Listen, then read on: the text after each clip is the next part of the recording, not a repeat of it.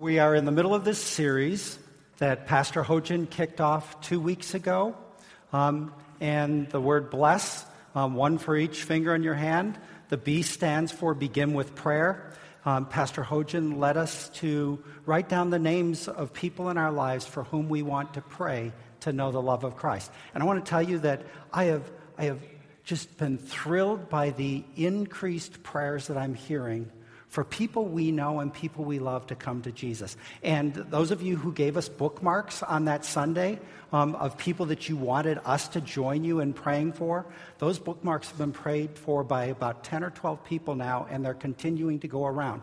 If you didn't give us a bookmark with the names of people that you're praying for, at the welcome table, there are the handouts, and there's a, a, bookmark where you write down and tear off and give to us. And then on the, the second one, you keep for yourself. And, um, and I've just been thrilled with, with the, the number of prayers and, and the emails that are going around of people saying, Would you pray for my mom? Would you pray for my dad? Would you pray for my sister? Would you pray for my coworker?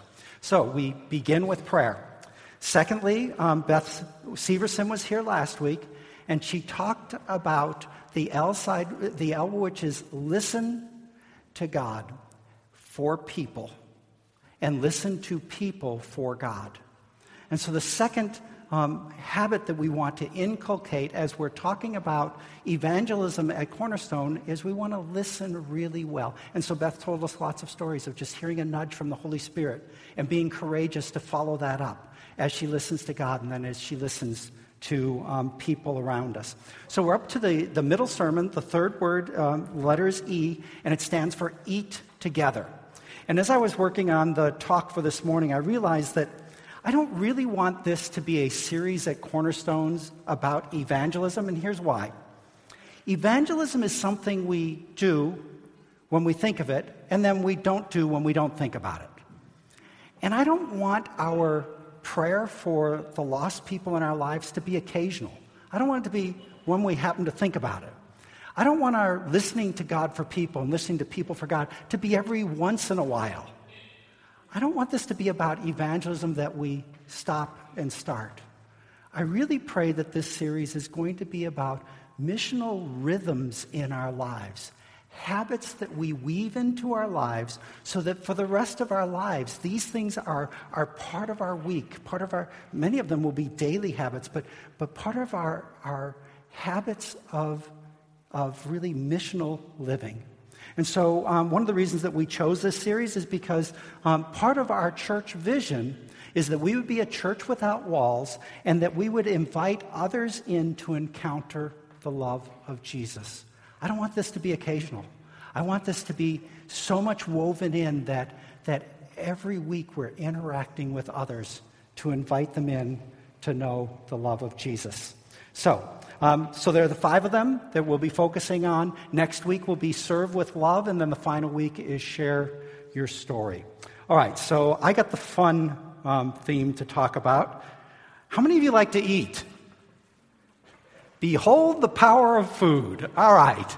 Um, if you like to eat and if you like food, if you like just kind of sitting around with other people and enjoying them over a meal, this is going to be a really easy missional habit for you to weave into your life.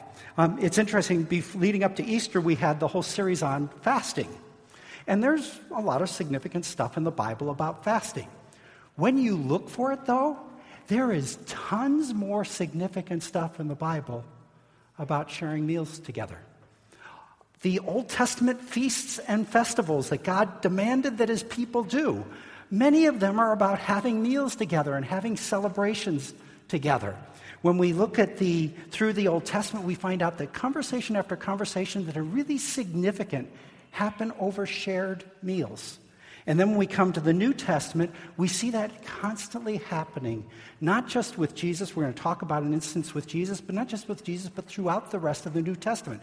Um, Emperor, Emperor um, Hadrian complained about the Christians that they were subverting the Roman Empire through their hospitality and love feasts. Having meals together was so much woven into the fabric and rhythms of the early church that it subverted an empire. And when God wants to, when Jesus wanted to invite us into the depth of friendship with God and communion with one another, he invited us to come to the table of the Lord's Supper. There is so much in the scriptures about the power of food and the power of meals shared together. And so the, um, the episode of the instance in the scriptures I want to share with you is in Luke chapter 19, um, and it is about Jesus having a meal with Zacchaeus. Now, I checked earlier this morning with the children's workers because we share the message with them before this. Um, when I was a kid, we sang a song about Zacchaeus in Sunday school. Did any of you sing a song about Zacchaeus in Sunday school? Zacchaeus was a wee little man, a wee little man was he. He climbed up in a sycamore tree to see what he could see. All right, so there are a few of us that remember this song. But when I was this kid, I would sing this song, and I always thought it was so cool because, you know, we were little, and so was Zacchaeus. All right, here's how Luke talks about it. He talks starting in uh, Luke chapter 19, starting with verse 1. Jesus entered Jericho and was passing through. And behold, there was a man named Zacchaeus. He was a chief tax collector and he was rich. And he was seeking to see who Jesus was. But on account of the crowd, he could not because he was small in stature.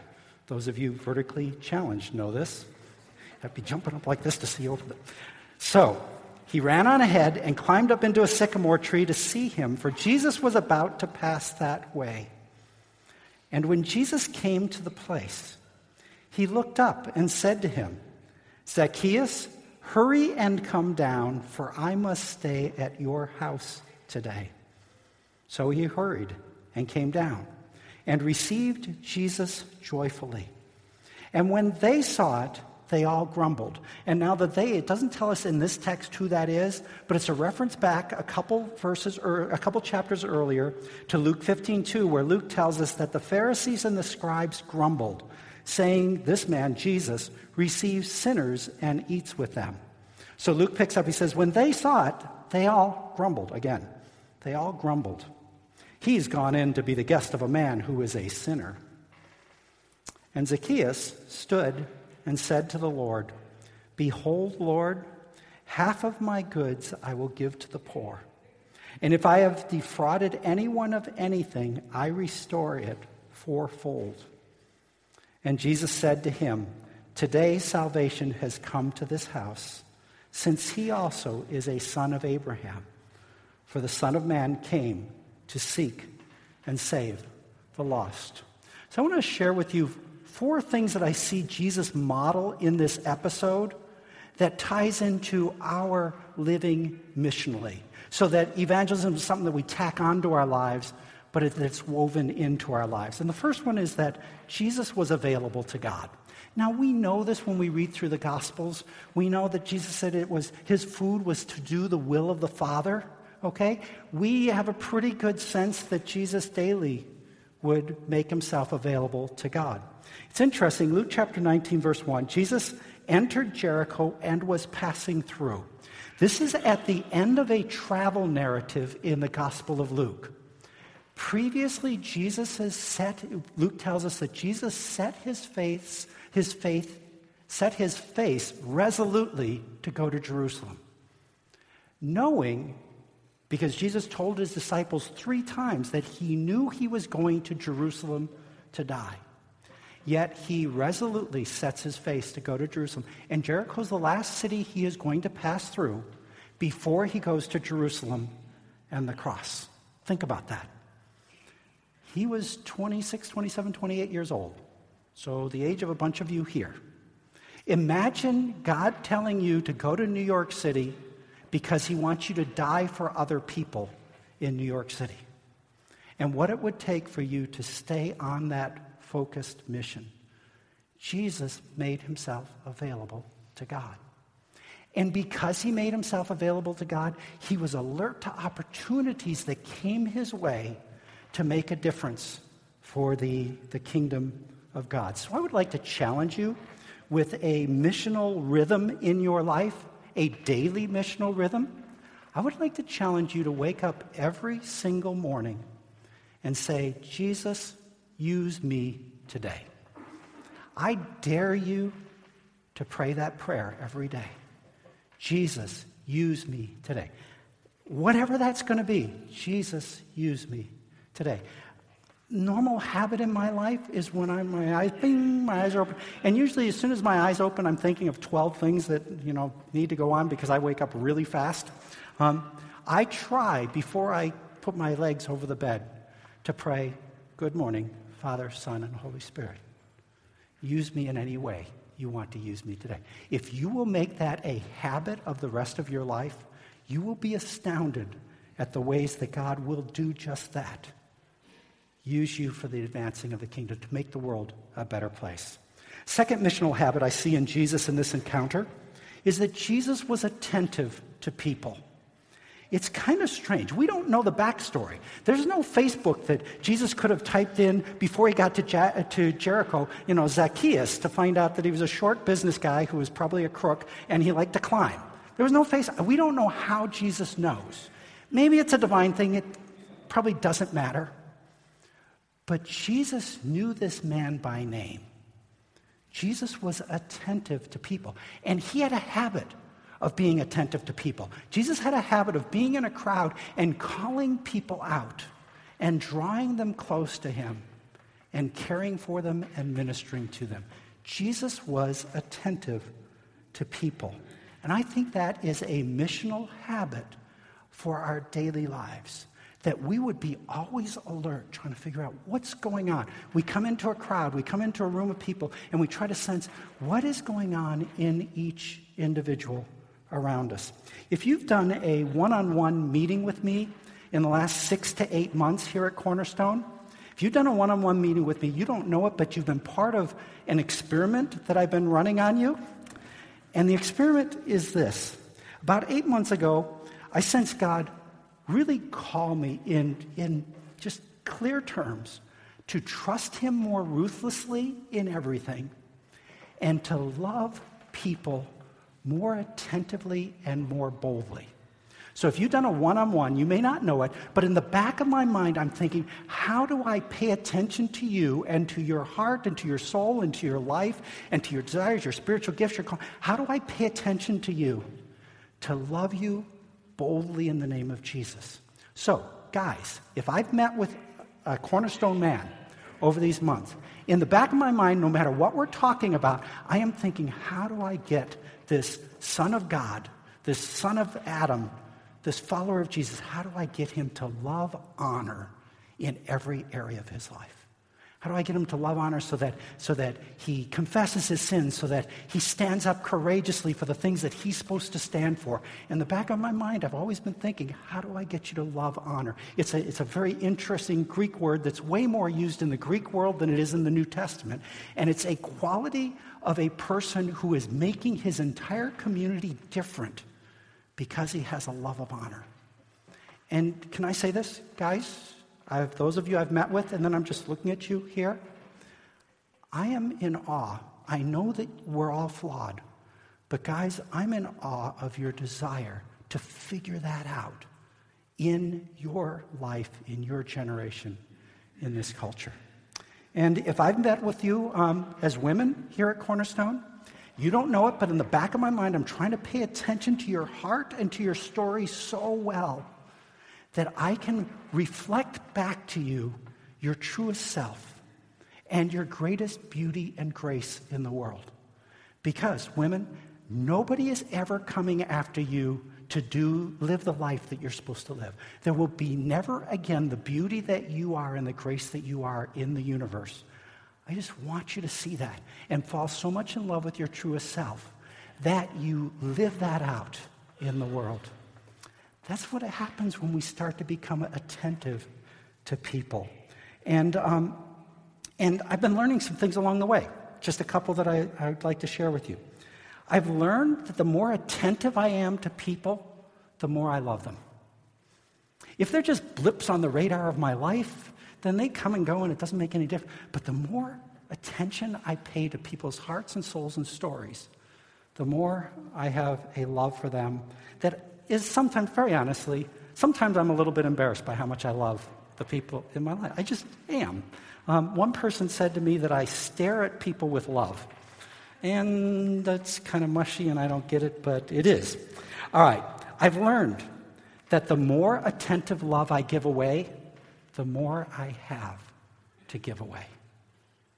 When I'm focused on me and my agendas, my love shrinks. It's sort of like the Grinch, his heart shrinks, right? The more I pay attention to God's people, to the more that I pay attention to, to, to those who are not yet followers of Christ, the more love I have to give them. I've learned not to try to love any two people exactly the same. And we watch that with Jesus. Jesus loved Nicodemus a certain way. He loved Martha a different way. And he loved Mary Magdalene a different way. And he loved Zacchaeus a different way. Because every person is this unique creation of the glory of God with the image of God imprinted on them. So I think that Jesus was a master of paying attention and loving people the best way that they can be loved. I, um, I've made a few mistakes I figured out along the way, but I kind of sorting through, even though I don't like making mistakes, I'm sorting through that if I'm not willing to make mistakes, I'm probably not willing to grow in love. So there'll be some mistakes, and that's okay. I found that it doesn't matter what people look like. It doesn't matter how old they are, doesn't matter gender, doesn't matter ethnicity, doesn't matter how rich they are, how poor they are. The more I pay attention, it doesn't matter the more I love them. So this last week, I had I messed up an appointment, and so I was um, I found myself with an extra hour in downtown Crossing. So I was sitting by Nero Cafe, and I was thinking about the message and writing down some notes, and I thought, wait a second, I should just stop and pay attention to the people around me and see what I would notice, because that's what Jesus does. He goes into crowds and he just sees what he can notice, and it was fascinating. Um, the an African American guy guessing 75, 80 years old, was just cool. He had a hat and he had a cane, and he sat down at the table next to me, and we chatted just a little bit. And, um, and when he got up to leave, he, he said, I wrote it down because I just thought it was so cool. He said, I'm going to shove off now. You have a good life. and the pregnant Asian woman, the like four year old little boy who was trying not to run too far ahead of the stroller with his mom. Um, the, the African American lady whose dress was the exact same color as her telephone. And I thought, uh, does she change her phone every day? Um, and it was, and I watched scores of people go by in that hour. Not a single duplicate. Every single one was absolutely unique in how God had. Even if identical twins had walked by, they wouldn't have been duplicates. And I just marveled at the glory that God has created in every human person. So I want to encourage you if you want to learn to be attentive to people, just go to the Boston Commons or, or downtown crossing or your, your um, school cafeteria or just go someplace and watch and try to pick out what you can notice with the eyes of Jesus about the people around you. So at one point, um, I was I was actually trying to figure out okay, is this an old guy thing, right? I'm in my 60s, so this is why I'm doing it. And I thought about that and I thought, wait a second. Jesus, the one who modeled this kind of attentiveness to people, guys, you realize almost everything we know about Jesus, he was closer to your ages than he was to my age. Jesus was a single emerging adult man in his late 20s. And we watch him with that kind of attentiveness. This is our model. This is the model that you have. You realize all of the the interactions that Jesus has. He's about your age when he's having them. So when I was in downtown Crossing, I remembered being in Louisville, um, Kentucky, in the end of January. I was there for a denominational meeting, and I was actually walking through the downtown um, part of Louisville, um, and and I was thinking, is this experiment really from you, God, or you know, is it or is it just something that I'm playing with, and that I'm just going to come and go? And as I was walking along, I came across this plaque that was right at one of the crossroads right in downtown um, Louisville. Thomas Merton was a Trappist monk who lived in the Abbey of Gethsemani in Kentucky. And look at what this plaque says. I'll read it to you. Merton had a sudden insight at this corner, March 18, 1958, that led him to redefine his monastic identity with greater involvement in social justice issues. He was, this is his quotes, suddenly overwhelmed with the realization that I loved all these people. He found them walking around shining like the sun. When we are attentive to people with the eyes of Jesus, we will be hit with realizations that we love these people. And we will be somewhat awed about their unique glory as they shine like the sun. This is a habit not of evangelism, but of missional living. So Ken Gire is a spiritual writer about my age. He writes this. He says, We have seen, or we have big things, and we know big things, but we don't look into each other's eyes. We're starved for a life that not only senses the sacred in the world, but savors it. We are famished for experiences that are real and relationships that are deep. Will you commit to develop the missional habit of attentiveness like Jesus to people? Right, the third thing that I see Jesus modeling for us in this, this episode with Zacchaeus is that Jesus was active to engage.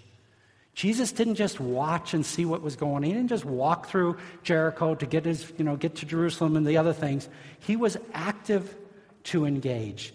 We read that um, when he came to the place where, where the sycamore tree was, he looked up and said to him, Zacchaeus, hurry and come down, for I must stay at your house today. That's pretty bold. Basically, he invited himself over to dinner. I always think of what did Mrs. Zacchaeus think about that because when Jesus shows up, it's like this whole mob is going to come with him, right? But Jesus takes the bowl and he, and he invites himself over to Zacchaeus' house. And it's interesting, the, the actual words, um, stay at your house today in verse 5, received him joyfully in verse 6. One commentator puts it like this He says, These are unmistakable references to hospitality. This signifies, from Jesus' point of view, that he hopes, in the context of a shared meal, to forge a relationship with Zacchaeus in which the unifying dynamic is the good news of the kingdom. Jesus models for us, not just here, but other places in the Gospels as well, missional meals. Eating together as a way to create a space for the Spirit to work. We read Jesus doing it with Matthew, another tax collector, with Simon the leper. He eats at, um, at the house of Mary, Martha, and Lazarus. He's at the wedding at Cana. At the Passover meal in the upper room was him again over a meal having significant spiritual conversations. And to this day, Revelations 3:20, Jesus extends an invitation with the imagery of a meal. In Revelation 3:20 he says, "Behold, I stand at the door and knock. If anyone hears my voice and opens the door, Jesus says, I will come in to him and eat with him and he with me. There is a sacred space that can form around shared meals when Jesus is part of it. So I'd like to encourage you um, to develop a missional habit or rhythm in your life of sharing at least one meal a week with somebody whose spiritual story you don't know. I mean, you're going to eat 21 times, you know, a week, so it's not like you have to figure out some way to tuck this into your life. Just take one of them with somebody whose spiritual story you don't know or that you want to get to explore a little bit more deeply. Um, it's not just the food, though, right? You know that. Um, so in your community groups this week, one of the you got a number of things, but one of the exercises that I've written in for that is for your community group to brainstorm horrible questions to ask to shut down conversation. I just want you to have fun coming up with what are the worst questions you can think of to just stop everything from moving forward. And then I ask you to do the flip of that. Brainstorm some really good questions and figure out why they're good questions. It's interesting. Um, they, somebody did, did the count, and they found that Jesus only answered three questions in the Gospels. And he asked 327 questions. So, this whole thing of learning how to ask questions to engage, most of them at first have nothing to do with anything spiritual. It's just getting to know this person's life and heart as, as a missional habit. It's interesting that Jesus lived in a broken world as much as we live in a broken world. And it fascinates me that Jesus thought it was worth engaging with one person at a time over a meal to transform the entire world. Um, Michael Frost um, writes about missional habits, and he says the invitation to share a table is profoundly meaningful in every culture. You won't need to add a great deal into your often already busy schedule. You already eat three times a day. The meal could be an elaborate dinner party, or it could be breakfast, or even just coffee and a donut. Just sit across a table from people each week and talk. The table is the great equalizer in relationships. When we eat together, we discover the inherent humanity of all people. We share stories and hopes and fears and disappointments. People open up to each other, and we can open up to them to share the same things, including maybe one day our faith in Jesus. And then Alan Hirsch and Lance Ford say this in, in, their book right here, right now. Sharing meals is one of the most sacred practices we can engage in as believers. Missional hospitality is a tremendous opportunity to extend the kingdom of God. We can literally eat our way into the kingdom. And then they ask, how might our world be different if every week every Christian had a meal with one person whose story they didn't yet know. Um, it's very clear with Zacchaeus, something really significant went on in conversation. We don't know what it is. We weren't there. We don't have that transcribed. But at the end of the meal, Zacchaeus stands up and he says, I'm going to give half of everything. Imagine you doing that. Half of everything you own, you're going to say, I'm going to give that to the poor. And then anyone, Zacchaeus said, that I've defrauded four times what I stole from them, I'm going to give back to them. You and I are going to meet Zacchaeus in heaven one day because Jesus had a meal with him, because Jesus was active to engage him. And don't miss something else here. As a result of Jesus having that meal with Zacchaeus, compassion and justice was advanced in the city of Jericho. Don't underestimate the power of a shared meal. So Jesus models for us be available to God, be attentive to people, be active to engage. The third thing that I see Jesus modeling for us here is to be addicted to seek. Be addicted to seek. When the Pharisees saw that Jesus was eating with a sinner, they grumbled. He's gone in to be the guest of a man who is a sinner. But Jesus, after he says salvation has come to this house, since he, Zacchaeus, also is a son of Abraham, Jesus says, For the Son of Man came to seek and to save the lost. Jesus was utterly addicted. He was compelled. He couldn't stop from seeking after and pursuing people that were far from God. One day, long, long, long, long time ago, um, somebody heard the voice of Jesus. Maybe they even heard the voice of Jesus say to Zacchaeus, Come down. I'm going to have dinner with you. And that somebody heard the voice of Jesus and became a follower of Jesus. And then they sought out somebody else who then became a follower of Jesus themselves. And then that third generation, at some point, you know, centuries ago, they talked, they sought out somebody else who came to become a follower of Christ, and somebody else, and somebody else, and somebody else. And generation after generation, through the Middle Ages, through the, the, um, the Enlightenment, through the Industrial Age, through the modern age, and through the po- postmodern age, somebody along that line who was going to come to meet you and know you one day was talked to by somebody who had become a follower of Jesus. And then that person who was going to come to know you sought you out so that they could introduce you to Jesus, so that you would learn what it was, was to be available to God, to be attentive to people, so that you would learn what it was, was to be active to engage, so that you would learn what it was to be addicted to seek, to save the lost. Generation after generation after generation for centuries and centuries, and now it's our turn. Who will be in heaven? Who might be in heaven because you decided to develop missional rhythms, because you decided to invite somebody to a meal? What compassion and justice might be unleashed because you had a missional meal with somebody who doesn't even know or care that you love Jesus, but they appreciate that you care about them. Now it's our turn. Will you develop these missional rhythms in your life so that when we finish this series, it's not just gone by, but that this is woven into the rest of your lives, daily and weekly and monthly habits. Um, some of you may have seen this video clip before. He's not talking exactly about bless. Um, the acronym that he talks about is BELLS. Written, actually, people who came up with this BLESS curriculum were also involved in this other one. But I just loved how he talked about missional habits and rhythms. So take a look, and then um, Myung will come back and lead us in our closing worship.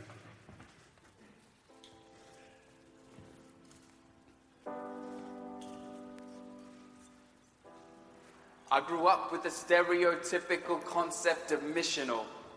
Super spiritual people on more literal mission fields. I picture rice fields in Cambodia, Malawi, or Thailand. Pictures with prayer points on fridges or nightstands, or on a pinboard at church. The collage of called ones. Now, don't misread me. These missions are heroes. But our vision of mission has to include here. So let's practice some habits that repeat each week because behavior often precedes belief. First, bless. Be blessed to bless. View your neighbors as more and yourself as less. Give your best to those you think deserve much less. Invest less in your best, your success, your interests. Be for others before you address your own stress. From getting dressed in your nest to punching Zeds in your bed, May your thoughts be stretched into patterns that gather into love that's expressed.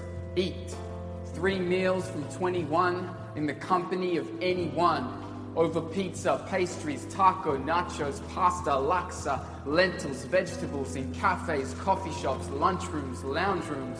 Take note of the places where Jesus spent time and the ordinary faces with whom he dined. You don't have to find time to do something we all have to do to survive come to see hospitality not just as an industry, but an invitation to draw us together spiritually. Communion is not tiny cups and grape juice. It's the sacred sharing of love and grace through coming together with hopes to get fed. People tend to get open over broken bread. Listen. Take your cupped hands off your ears and hear the Spirit draw near. And be still so you can be filled with the counsel of the counselor, the words of the author, the notes of the conductor, the peace of the peacemaker. If all you can hear are emails, texts, and detached details of what's past or what's next, you need to detach, unplug, slow your breath down until your prayers are conversations and not just sound. Learn the way of Christ. Don't just look to the book for tokenistic advice. Don't pick, choose, and chop it into neat messages. Sit with the parts that offend your preferences. Look at the way Jesus lived his life. Let the Gospels invade your day and your night. Tattoo these stories onto day to day living so people might ask why your life looks different. And it's not just because your census box said Christian, but because Christ is your vision and every decision relies on his wisdom. And be sent. You are meant to be a sent one, a proclamation of redemption. Upon inspection, your life should point to resurrection. You can be a sent one because the Son was sent sun to stop the sun setting on the sent ones. That's a bit of wordplay, but don't just hear what the words say. Engage with the word, pray, and do what the words say. If, like me, you grow up with a narrow, stereotypical concept of missional, perhaps it's time we started taking Jesus' words as literal. One of the reasons that I love missional habits is we can do this. This can become part of us. And we also know, by the way, that we do this best in community. So, the whole purpose of our 4th of July picnic this year is that we might all invite friends to have a meal with all of these other followers of Jesus. We're not going to do a sermon, we're not going to do um, any songs. We just want to have a party with people who are far from Jesus so that they might just have a chance to come one step closer. So be thinking now of who you would invite for, for July 4th. And can I encourage you? Decide today who you're going to have a meal with this week to just hear their story. Will you pray with me? Lord Jesus, you have clearly told us at Cornerstone that we are to be a church without walls that invites others in to experience the love of Jesus. But we know we can't do that in a detached, disconnected, kind of pasting something over onto our lives. We know that we need to do that interwoven and integrated into our individual lives and into our community. So even as we just sang, open up our eyes in wonder to people who you love so desperately and lead us in your love to those around us. Lord Jesus, would you help us to, like you, be available to God, be attentive to people, be active to engage, and be addicted to seek. And now unto the King, eternal, immortal, invisible, the only wise God, be honor and glory forever and ever. Amen. Go on your mission.